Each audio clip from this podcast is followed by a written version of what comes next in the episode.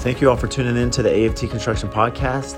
It's hard to believe that we are now on episode 10. We've been fortunate to have some amazing guests these first 10 episodes. And today we host Renee D from Iconic Life, which is a digital luxury lifestyle magazine. And Renee has a strong background in marketing, magazines, print, social media.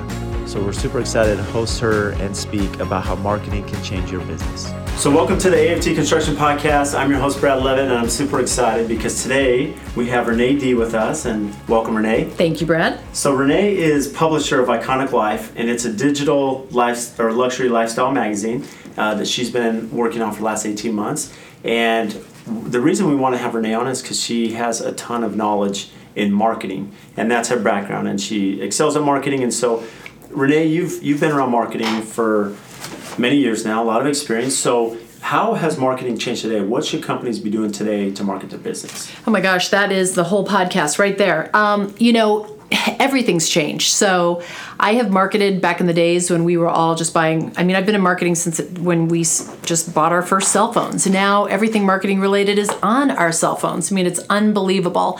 I would say that everything's changed. You know, back when I got started, we were placing advertising in newspapers and print magazines, and we we're utilizing radio. And a good media buy included TV, six o'clock news. I mean, does anybody watch six o'clock news anymore? I have no idea. I mean, I'm sure it's still going on, right? But today, it's such a multi channel approach that's happening. There's so much new technology on the scene. Social media has just been a game changer.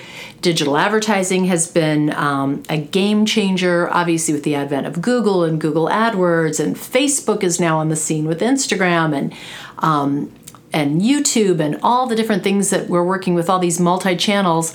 What's really changed in marketing, I think, is the ability to really find the target market that you want. So, gosh, 20 years ago, you know, we only wished that we could be so precise in our targeting of the audience that we're able to reach today. So, um, so how would a company do that? I mean, you, you mentioned how everything's become digital and all these different platforms. So, how does someone do more of a sniper approach? So, first of all, it it's more important than ever to start with your goals and know what your end target is and know what your end um, target audience is. Um, so, what are you trying to accomplish? It's funny because there's some people that um, maybe 10 years ago, uh, people would say, Well, you know, should I be doing Facebook? I don't know. What's your goal? Who are you trying to reach? So until you can answer those fundamental questions, you shouldn't employ you should not deploy any tactics at all. You should know what do I want to accomplish? What do I want to reach? And then you can start taking a look at the individual channels to figure out how you're going to get there. You know, I really like that that strategy. So it's not so much, hey, you need to be on X, Y, and Z platform, whether it be TikTok, that people are jumping on, or LinkedIn yep. or Instagram. It's more what's your business demo, mm-hmm. what's the age demo, and all that. So when you're sitting down with a company to help them with their marketing strategy, how do you go about analyzing their strategy as opposed to what platforms you want to use? Oh gosh, the platforms are at the very end. I do marketing consulting for clients, and we'll spend an entire day, sometimes two days, on the whiteboard. Um, I am famous for being able to go through $100 worth of post it notes. I've got every size and every configuration. We love post it. Yeah, and I just love getting all that up on the wall because when you start taking your whole marketing situation, you put it on the wall, you can sometimes see trends that you weren't able to see. But again, it starts with the um, Uh, and you've got to be careful in a strategy session, right? So some people say, "Well, we've we've already done that before and it didn't work." Well, I want to diagnose the problem. Why didn't it work? It might actually be a great idea, but you just didn't deploy it properly. So it always starts with the big picture. Again, what's our product? What are our strengths? What do we want people to know us for? What do we want to be known for? You know, that's the most important thing. And then figure out who is the target that we want to reach and then once you identify all that, then you can figure out what you need to do. I had a client I was working with just recently, and we were talking about this big, bold marketing strategy. We're going to do Google, we're going to do Facebook advertising, we're going to do LinkedIn, we're going to do everything. When we finally sat down and got strategic about it, we need to reach about 125 people and a very precise target. Guess what? LinkedIn's going to kill it for us. Mm-hmm. We don't need to spend $10,000, $15,000 a month if we need to reach 125 people, then let's reach them one at a time, right? So when you understand your target, then you can hit them the right way. No, that's really smart. You know, that's something that we found. It's, uh, you know, some of the platforms have been good for us. You know, Instagram and LinkedIn, and Insta- Instagram's been good because we can show our resume. You know, and it's a photo-driven, yep. you know, platform which works in our building side. Whereas LinkedIn, to your point, you're targeting professionals. We're targeting certain doctors, or realtors, certain people that are professionals that we're looking to associate with. But you know, with LinkedIn, you have the ability where they can go on and they can do direct messaging. You know, and you can get in people's inbox on the email, yep. which is really nice. Um, so I love on LinkedIn. I love the fact that you can see who people are connected to. So you know, maybe I'm looking to get to you, but I haven't met you yet. But I can take a look on LinkedIn of who you're connected to, and maybe you know five degrees of Brad. Maybe I know somebody who knows you, and I'm going to be able to identify a warm introduction as opposed to just a cold introduction. Right, because you have a mediator there who knows they can make that in, intro, so it's not just a cold call. Right. So, you know, with these platforms, uh, are you using any platform specifically that you have found to be the most successful with most of your clients, or does it really vary for every company? Gosh, you know what? It, it varies. Um, again, it all depends on what you're trying to do. One of the things about being somebody who's a marketing professional who's been doing this for a very long time, I don't always just deploy the very new tools. You know, I'm somebody who's not afraid to say, gosh, we just may have to mail a postcard. We just might have to do it. We don't do it very often, but I like to take a look at match the tactics with what the goals are. But um, specifically, you know, I think that the Facebook and Instagram advertising feel like they've been the most effective in being able to target, get to the right people, kind of you know screen out the people that you're not looking to reach. Um, you're reaching people in a very friendly platform. Google AdWords is good, but it's become so unbelievably um, competitive that you've really got to be prepared to set up a, a not always, but often it's very, very, very expensive if you want to do that well. I mean, it's great to say I'm going to throw a couple thousand at Google AdWords, but you may not get anything for that. Yeah, it's really hard. You know, that's been one challenge for us is the SEO, right? The search engine optimization, when you're searching for those Google AdWords through WordPress and through the website, it's really hard to continue to be at the top of the ranking and you can spend huge amounts of money. Whereas, as you're mentioning, you can maybe take some of those dollars and be a little bit more targeted, right? So, like mm-hmm. Facebook and Instagram, they have capabilities where you can go in and if you want to publish a post and advertise it, then you can now start setting demographics, right? What age do you mm-hmm. want, male or female? You know, price range, uh, you know, salary, income, and all those different things that now we have the tools for. How, how has that evolved? Because now it's pretty easy at the tip of our finger to do that. How did you do that years ago before this technology was here? It's almost laughable. By the way, before I answer that, I want to say something about LinkedIn too. So, when I've got a B2B client, I almost always start there first because I think LinkedIn is getting better and better, especially just lately. So, that's another tool that I'm using a lot. Um, for Iconic Life, probably one of our biggest strategies is the SEO because we've got so much content that we're just driving people driving people through that. So, what did we do before? I mean, my goodness, um, we asked ourselves a lot of questions that we couldn't answer. Um, you know, I'm this is I've been a magazine publisher before. I had a very successful publication here in the Valley, and you know, we would um, during our heyday of the the print magazine, we would mail it to seventy five thousand homes and we'd go, there you go. And we'd tell our advertisers, we're reaching 75,000 homes. How many of those magazines got opened?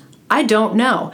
I think a lot because we got great results for our clients, so I know they were open. But did I get great results with 60,000 getting opened? Was it 50,000 getting opened? Did I get great results and 20,000 were opened? I have no idea. So I was operating in the dark. I just knew it worked, but I wasn't able to even understand exactly why. I mean, I was hitting the right target market, but to what extent are people opening it? So um, the questions that I wanted to answer back then are questions that I can answer today. So with all the digital marketing, I know exactly how many people have opened it. I know where they live when they open it. I know what time they open it. I know the demographics of them opening it. I mean, it's it's because so you're precise. tracking it now because a lot of yours are sent you know through through web right? Most yep. of it's online. It's yeah. either linkedin or online or web email. And so you can track those analytics and see you know view times and you know how many people are seeing everything you're sending out. I know one thing that i really like about linkedin too especially is that when i'm on linkedin and then i do a post you know i can click on you know the views of my post and i can see how many people have seen it and then where they're seeing it. New york houston san francisco yep. phoenix. You know i know the demos that are seen. I can see you know their their job title so it's pretty amazing. It's a little bit more targeted approach. Like LinkedIn, we've been big fans of it. And I, I would agree with you. I've, I see that LinkedIn's really changed their platform. It's almost you know, with their feed, it's a little bit more like a Facebook or Instagram Yeah. now. And you can get lost going through all the professionals and the Yep. different posts, and it's not so political that maybe some of the other platforms have. Yeah. So I love the fact that it's not political. And by the way, you are crushing it on LinkedIn. Oh. Almost Okay. every day when I'm on LinkedIn, your post is probably the first one that I see, probably because I'm always liking it. So it's Yeah. serving it up to the top of the feed. But I'm like, gosh, Brad is crushing it on LinkedIn. I'm going to do a podcast and interview you just about LinkedIn. well, what's funny about LinkedIn, it's um, and, and I've been asked, you know, we've been pretty fortunate where you kind of hit this little takeoff, which sometimes you do on some of these platforms. And it was probably about a year ago um, when you know I was typically getting, you know, five to eight likes, like you'd get on LinkedIn, and then all of a sudden it just hit this um, this uh, turning point and tipping point, if you will, and then it just now it's you know two, three, four hundred likes on everything and a lot of reach. And that you know I went out to LinkedIn conference and it was interesting that they said, you know, that's fun to talk about here is a lot of companies that have found a lot of success on LinkedIn is the video side. So we know on IG, mm-hmm. on Instagram, Yep. you can get on and you can do stories and you can do videos. You know, Facebook has the same. You can go live and build that personality. But I found that a lot of people that are really successful on LinkedIn are posting those stories. And so what I've now transitioned to is the stories that I would normally post on Instagram, I'll post those on LinkedIn just as a normal feed. You know, to kind of just continue to build that personality, right? It's a great idea. Whether whether my clients are in Phoenix or outside, at least you know they we're a known entity for anyone that comes here. But going back to that, so you, you know, Renee, you've had so much experience in marketing. Um, so tell us how you got there. I mean, what's what's your background? Gosh, it's funny. So this is funny how I got there. So everybody's got the things that they do well and the things that they don't well do, don't do well. And I claim that I'm not good at math, which must have made me very good at something else, which I think was marketing. And I will tell you, at a very young age, um, I was a girl who was going up and down the street, you know, trying to sell the Girl Scout cookies, looking for the top numbers. Launched my first publication at the age of 12. I did a neighborhood newspaper. Did you really? I had the best name for it ever, super localized, the wide world of news. and I serviced my street. So we published birthdays and things that were happening on the street. But um, and I produced this newspaper on my little silly little typewriter at home. But um, I've always been interested in publishing and I've always been interested in marketing. When I was about 14 or 15, babysitting had kind of gotten the best of me. And this is back in the day when you could oversee about five kids for a buck an hour. And I just did not like the economics of that. That just was not going to get me where I needed to go. So a friend of mine was doing um, light house cleaning for the neighbor ladies. And so um, I thought, well, gosh, that's great. You know, I can make $5 an hour cleaning a house. That is a huge gain, Huge right? pay raise, right? So I start doing this and I start cleaning houses in my neighborhood, but they're big and they've got lots of kids and kids make messes. And I thought, well, this isn't this I've not improved my situation. But all of a sudden it occurred to me, if I just got on my 10 speed and I rode up the street, there were these very expensive carriage homes, you know, where there are like four homes, two on the bottom, two mm-hmm. on the top. Um, in this neighborhood, it was a whole neighborhood of carriage homes, and they were extraordinarily high priced. Like you'd even call them very overpriced, and they were very, very small. So that told me two things. I had a high end demographic that had money to spend. They were very small, so there weren't kids living there. And to afford these places, you probably had two people working all day long, so they weren't home.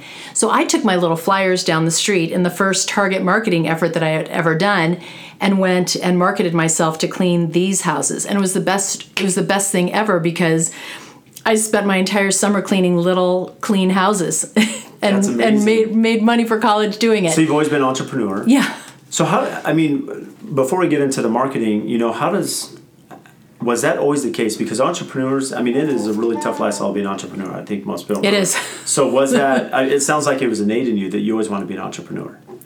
It was an eight, and I don't know why because um, my parents had jobs, and I did. I can't think of anybody that I had as a model that was modeling this entrepreneurship. I just sort of have always been more of kind of an idea girl, and I'd have an idea and I would pursue it, and it just kind of got me to this place of being very entrepreneurial. I've spent only just a couple years of my entire life ever working for somebody, but you're right. Entrepreneurship it's a it's a rough life, um, uh, but you win big. You can, gosh, you work a lot. Um, but it's also extraordinarily satisfying and at least for me i love the flexibility of it and i like the ability to be i'm as, as adept and agile as i could possibly be i make a decision and it's happening right away right but i think it takes um, a special personality there's a lot of people that don't want to do it There is, and it's I funny. I, I read an article about entrepreneurship, and it talked about that. Uh, you know, the highs and lows, and it changes by like five minutes throughout the day, right? That it seems, you know, you know, at noon you could be on top of the world, like everything's going great, company's good, projects are good, you know, publications great, and then uh, by twelve fifteen you're like, you know, 10 issues come up that you got to resolve. And that's the hard part, right? It's that mentality, dealing with that stress. You know, I think part of it too is surrounding yourself with a good team. So I've got a great team and I've got certain values that I've come to expect of myself and of my team that we are, you know, very positive, we're very encouraging, um, very supportive. I've got a team that's really very good at working independently. If you're going to be an entrepreneur, you've got to have other people if you don't want to manage people, you've got to have people that can manage themselves. So, so how, how do you do that? How do you find good people? Whew, that's another one. Oh, good questions today. Um, finding good people is you got to spend enough time with them, and you've got to ask some some deep questions, and you've got to test them a little bit. And at the end of the day, for me, it's always um, kind of a gut feeling, believe it or not anybody can fudge a recommendation anybody can tell you a story in an interview you've just got to kind of feel that you've got somebody who's got shared values i also spend time in an interview talking about what would get somebody fired um, here are the like, things that I mean? would, here are the yeah. things that I would tolerate. So I usually because I want people to self-select out. If I'm interviewing somebody, I want them to really want to work with me and my team, and I want to give them reasons to say, "Oh, you know what? That would not be the kind of workplace that I want to be in, or that would not be you know my, the culture that I'm looking for, and so. Um, you know, because I want them to say no before I hire them. I mean, if they're not a thousand percent in and excited and charged up, I don't I don't want to spend all the time to train them and bring them on. I want somebody that's really exciting. So some people think when you're interviewing, it's a sales job that you're selling somebody to come on board with you. I'm going to lay out the good, bad, and the ugly because if that scares you away, thank goodness you know, thank goodness you didn't take my job. Um, by the way, I think um, I've got an incredible work environment, and I know I have an amazing team. So really great people, um, but you know it. You need like-minded people with shared values. So how do you do that? So as you're sitting in an interview and you're doing that mutual interview, which it should be, right? It's mm-hmm. not just hey, sales, come work for me, as you're mentioning. So is there certain expectations you're setting with them, like? You know, I, I expect, uh, you know, certain work hours or this type of personality, this delivery. I mean, are you setting that expectation from the front for them to commit to? You know, in order to work together as a team, you've got to have some boundaries, right? You've got to have some uh, expectations for people as far as what hours are. But I talk a lot about I'm willing to offer a lot of flexibility. At the end of the day, I want everybody to be responsible for what they're responsible for, be excited about what they're doing, bringing new ideas to the table, and executing very well. And if they make a mistake, I always say if you make a mistake, run, don't walk to my office because the faster you get here, the faster we can solve it. If you're the person who's going to make a mistake and hide it under the desk or you're going to lie about the mistake, by the way, that happens to be one of the best ways to get fired. um, so if you make a mistake and you run to me with it, then okay, then we'll solve it together. We'll figure it out. But um, just don't hide it. And and and be honest be super transparent. If you make a mistake say gosh sorry. Um, and then give it your best. You know that's really that's those that's what the expectations are. And and be good to the other members of the team because they're all important to me yeah i think that's i mean you make a, a few good points there one of them you know be good to the members of the team right because if you have that culture if you have people that get along and like their their work family you know everyone has a personal family or after hours but if you enjoy coming to work with the people you work with, it's going to make that a yeah. lot more fun. Yeah. And then the second thing you talk about, you know, as there's mistakes, run and address those right away because all of us starting a company, running a company, you make mistakes. There's errors. There's things that go south, or maybe relationships with certain clients that you wish you could have. Hey, if I'd have known this, I could have done this a little right. bit better. Um, so, how have you used those mistakes to then, you know, become positives as you know you're teaching your team or with the clients and repairing those relationships? Do you have any experiences where that's all the time? You know what? Um, first of all, the important thing to realize is as business owners, as entrepreneurs, we're making as many, if not more, mistakes than our team, right? So it starts by being kind of humble about that. And when you make a mistake, gosh guys sorry that's on me. You know what? That that was my mistake. Or if something goes bad well you know what? I was behind that one. That was me. Um, that wasn't somebody else. I'm not looking to throw somebody under the bus when i'm the one who's made a mistake. But i usually always um, phrase it from a standpoint of all right so let's talk about how this could go next time. So it's not just you know we've made a mistake. It's okay let's correct it. What, what are our steps going to be? And what can we do next time so we don't step into this? And I've got a couple of young team members, and we've had that conversation many times. You know, what would you do next time? How would you, you know, are you open to hearing from me? Here's some perspective of something that I might do. Um, here's some ideas on how you could deal with this next time. And you've got to really use them as teaching moments. And by the way, I think you've got to use them as teaching moments for yourself too. Um, there is a book that I'm reading right now that is probably one of the best business books. I think I put it on LinkedIn. If I didn't, it's going to go up here shortly. Um, one of the best business books I've read in a long time, and it's called The Road Less Stupid. And I don't like the word stupid, but it is it's the smartest book I've read just in the last couple of years, and it's very short chapters talking about the obvious mistakes that entrepreneurs make. And in his forward, he says, "Well, you're gonna, you may identify some of these." I read the first chapter, I'm like, "Oh, bingo, yeah, made that one." Um, but it's not bad to make mistakes. It's bad to not learn from them Yeah. and improve what you're doing. Making the same mistake again and again, that's not smart. Yeah, that's such good advice. And you know what? I'm, I'm I love to read and listen to podcasts, and you're always seeking ways to have that continuing education. And that's a book I'm going to check out because as an entrepreneur myself and business owner, you know, there's a lot of things that we could do better, and that I'm always seeking to to network with like-minded professionals such as yourself mm-hmm. to figure out, okay, how do we avoid some of these pitfalls, and how do we deal with some of these issues as they come up, and um, you know, from a building side, uh, you know, I was fortunate to join this Builder 20 group, and we're 20 builders across the country. We don't compete, but we get together twice a year and we share uh, building knowledge and we share financials and we share about how to better our business, right? And it's helped us become a better company here in Phoenix, which is which Yep. is really great. So, um, but getting back to, to your background, so you've so Renee, as you fast forward, entrepreneur, you start this incredible magazine, super successful, still running, right? Still mm-hmm. out there. Yep, doing proud of that. well. and you built that, and you know, so now you move on. So what, you know, what as an entrepreneur, what, and you built something and you have this creativity. How do you release that and now start a new venture? Release the old and go to the new. Yeah, like what makes you want to say, okay, I've done this, I've conquered this, now I'm ready for the next chapter. Gosh, you know what? I don't know. I think that must be the quirky thing about entrepreneurs because I'm always looking for the next highest mountain. You know, if you did it well once, then you just want to do it better the next time. And I'm always, I'm really inspired by new ideas. And I, I could probably start 20 businesses a year. I mean, if I had the time or the resources to do it, because I will be just, you know, sitting on my back patio at night and I'll think about something in, in one of my clients' businesses. And I'm like, oh my gosh, I've got this great idea.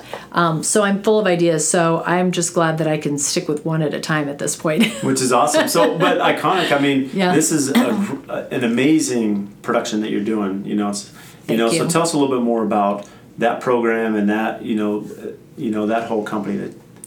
So it's it's really really interesting. So um, when I finished my time at the first magazine that I created, you know that was a it was a moment, right? So you leave something that is you know people would say, "Gosh, it's like your baby." Well, it's not like your baby because your baby's like your baby, but um, it was an interesting transition to leave that because it's what I knew so well and it was just so natural to me.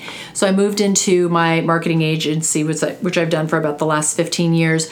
But I always had in the back of my mind, oh my gosh, I could start another magazine overnight, right? But do you want to do that? Can you do it better? Can you do it different, uh, differently? And I never acted on any of those ideas because I hadn't had one that I thought, gosh, this is profoundly better than the last one, or this is profoundly more innovative than the last one because we did some innovative things in the in the first one. And so I really took my time not starting another magazine for several years thinking about how can I make this something for the future, something that's going to take advantage of the technologies that are out there. Um, you know, the whole thing about print. How long is that going to last? I don't know. I don't think it's I don't think it's dead, but I don't think it is anywhere near what it used to be. And so I knew that I didn't want to start a new venture with like the old school way of doing it. So I really waited until I could test my theories about creating that high end audience before I took the plunge. So I waited. It's almost like I was waiting off to the sidelines, just waiting for the little secrets I needed to create it. And literally, we tested a few ideas on some of my high end clients. The second I saw what I needed to see that proved to me that I could create this online high end audience, we launched a magazine in 90 days. I saw it and I'm like, we're doing this. Told the team, we're doing this. They're like, when are we launching? Like 90 days. They're like, what? I said, we know how to do this. Yeah. We know how to do this. We could probably do it faster than that.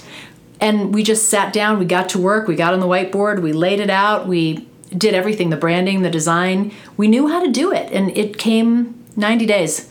90 days from idea to, to launch. So, you know, something that fast where you come up with a strategy 90 days, well, anything you have to have leads, right? That lead generation, you know, clients and customers and, you know, that are participating in in your publication. Yep. So how, you know, how have you done that, what's been your target approach? So it's interesting. Something isn't something until it is. And if you're publishing a digital magazine, it isn't a magazine until it is. So we kind of had to do a different strategy than we did the first time because we weren't able to do a ton of front loading because we were almost like selling air, right? Oh, it's going to be this and it's going to be that and it's going to look like this. But we were building it while we were selling it. And so it was almost like we just had to get on the map and just just launch it. Just launch it so people could see it and feel it um, and understand it. And that's really where the sales came. I had a few sales going into it because I've got amazing friends who are incredibly supportive. But for the most part, we had to kind of come out of the ground and show people what it was uh, before they could do it. So um, we were we were rolling. We were into full expenses. We were into full production mode as we were kind of like starting that process, if it makes sense. And by the way, on day one of the magazine, what was our circulation? I mean, like 10 people, right? Me, my mother, my staff.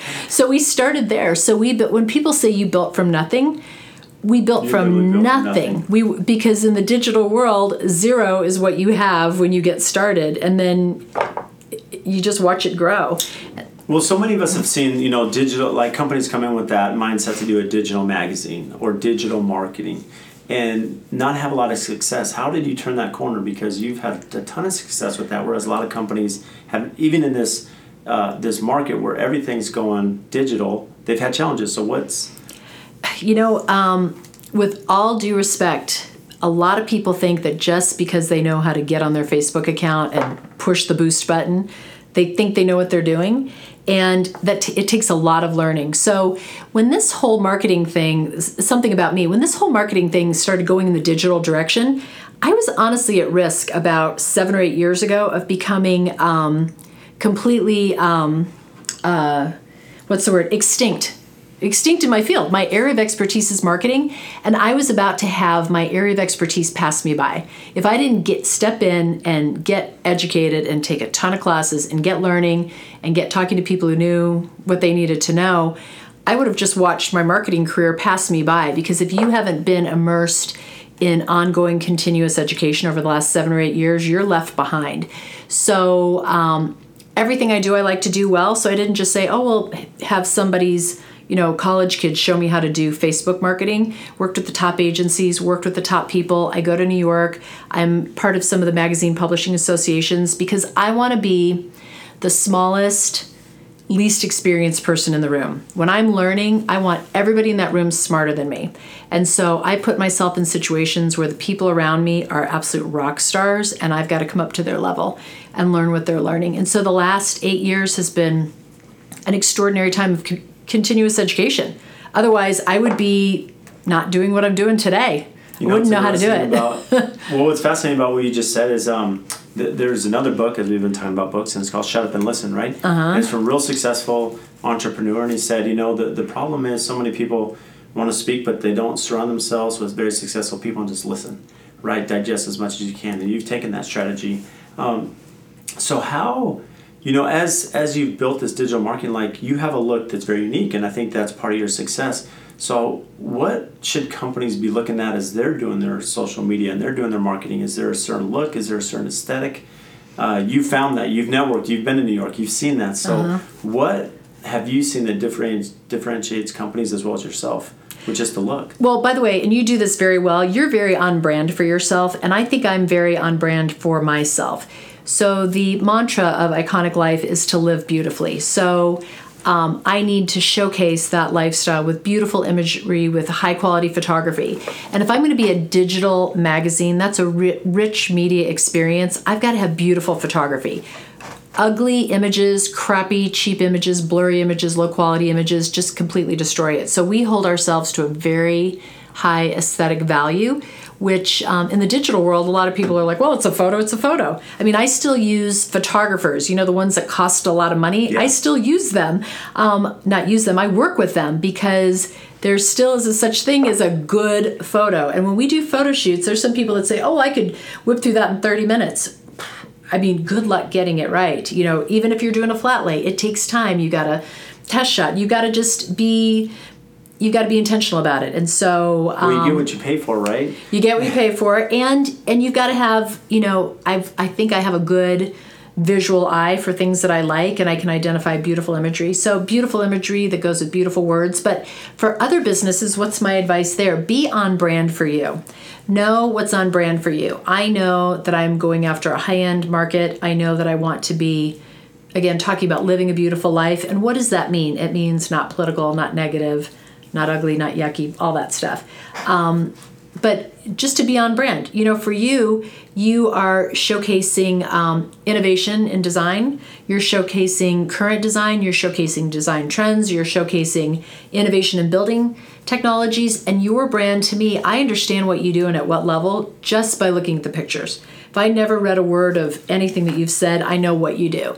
And so, from a, an imagery standpoint, you know, anybody who's looking to create something for their company, be consistent and and build something where people know what you do without you having to explain it for half an hour. Well, I think what's great, it's funny you've actually put it in words that now I understand because I've never heard, you know, be on brand. I've never heard it said that way because when we were starting our social media, now as a way to differentiate ourselves, uh, there were some mentors I had, and they said, you know, you need to create some selling points, if you will. What is what is it that you want AFT to be known as? And you know, so we you know, one of my things was site cleanliness. You know, how many builders yeah. keep a clean site? That's one of our targets. You know, to be known for that, to be known for you know the quality and the communication, and mm-hmm. and and that's so those are the things. But what you know, it's a different spin. Be on brand, and, and really as a company to think, okay, well, what is my brand? What is it that I'm selling? What is it that I want people to know me for?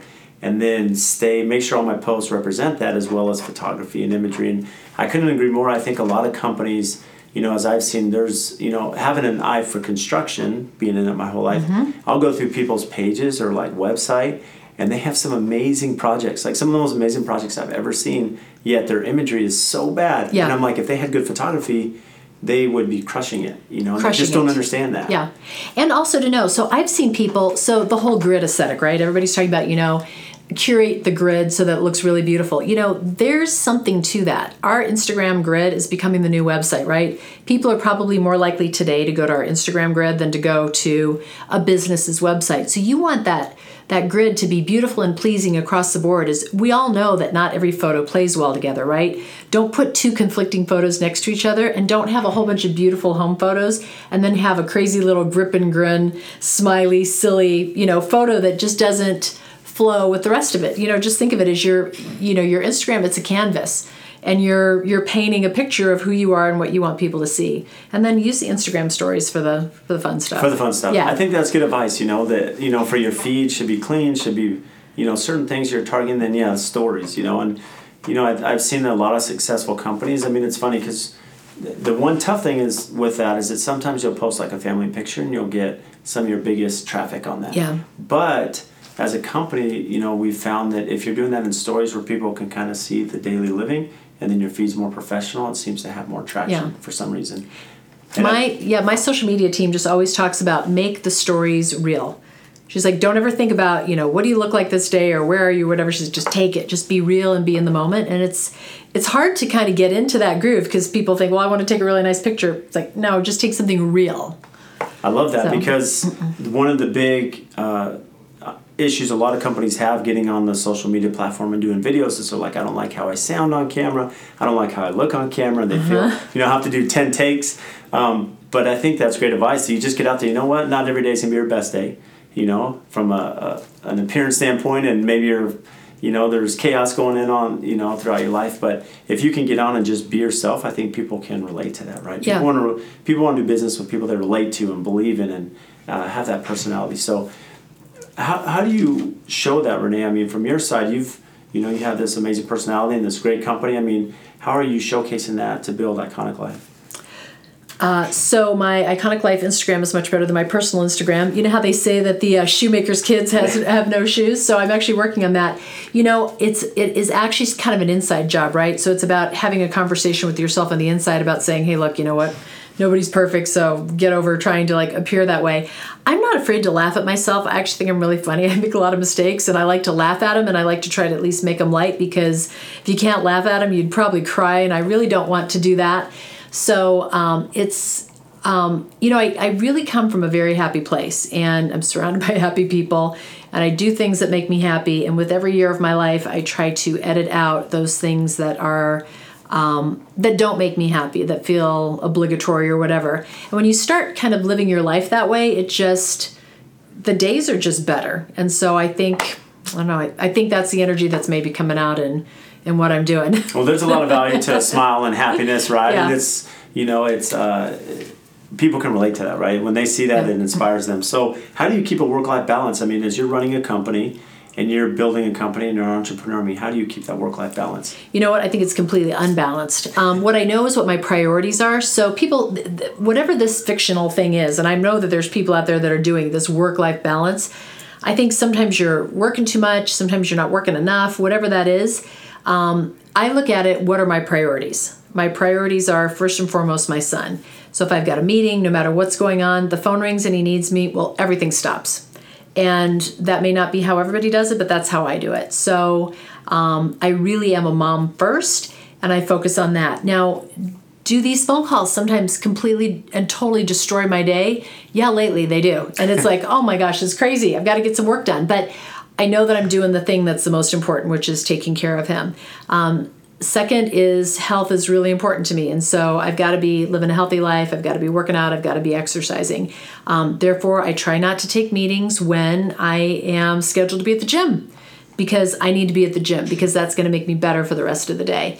Um, so i think what it is it's more than more than having a balance. It's just knowing um, the things that um, keep you healthy and good for yourself and good for others Well, I love how you said that because most people, when you talk about work life balance, you're trying to figure out all these different things where you've taken the mindset to say, what are my priorities? You know, I have, I have personal priorities, I have family priorities, I have work priorities. You know, mm-hmm. and every day they change. You know, you have your your ABCD list, and so you're organizing those by what you know what's most important, and you know that's given me inspiration how I can reevaluate some things in my life, right? With my family and company, I mean, there's some things that I need to prioritize and change.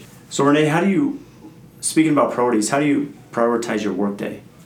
So I like to start my day um, at home thinking about what needs to happen. So um, that first cup of coffee, quite honestly, I, I try to.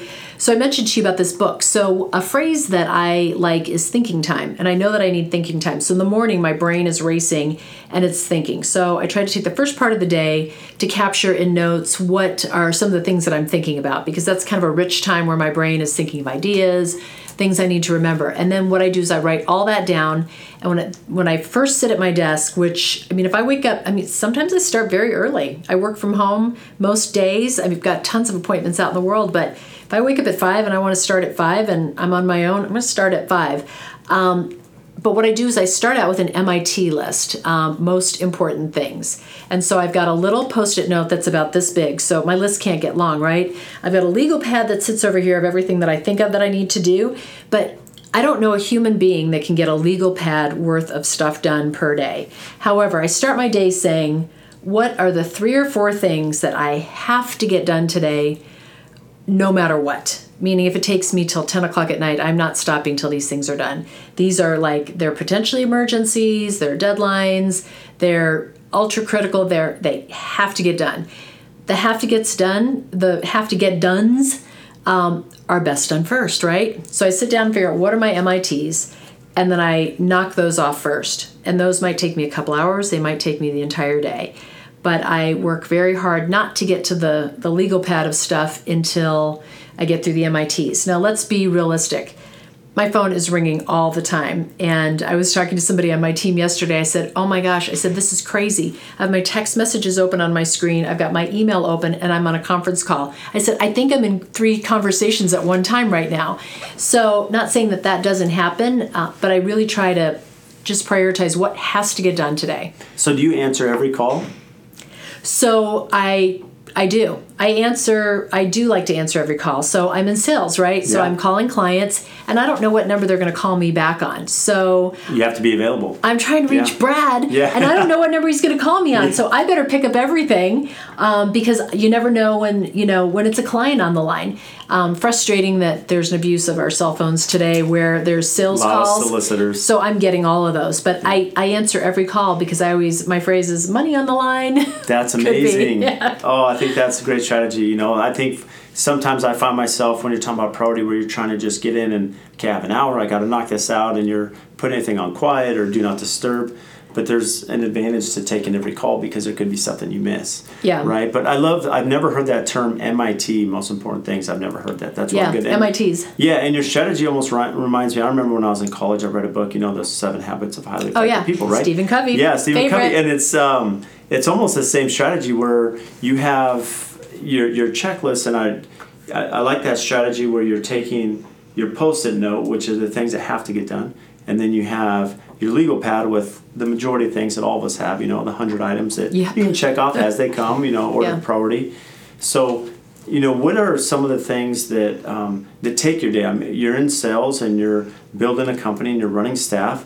So, what are some of the things that you're pursuing now to build Iconic Life? So I'm also overseeing full editorial, and I'm overseeing big projects and events and connecting and. Are you so writing any things. Um, editorials or are you outsourcing that? I outsource almost all of it. Um, I write some of it. I love to write. In a perfect world, I would be living beautifully if I could write a couple of stories a month.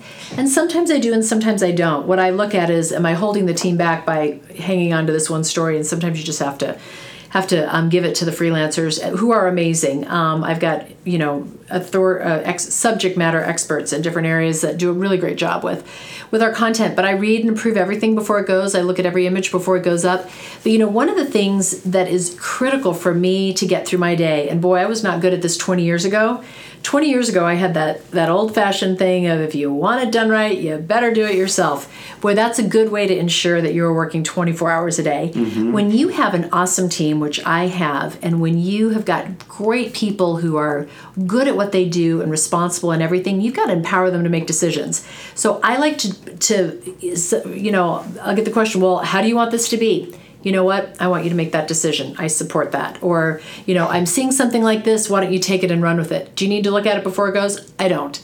You know you just have to make some of those tough decisions to say you just make a judgment call on that. I don't super micromanage things because in publishing everybody's in a row right this person does it then it hands off to this person to here to here to here I could be the person that could throw this whole thing off. They could be working perfectly, but if I've got to micromanage them, I could completely destroy the process. So there's certain measures and marks where they know they can they can move forward. Um, I love that too because empower. I found that the most successful companies are those that learn to empower. Right.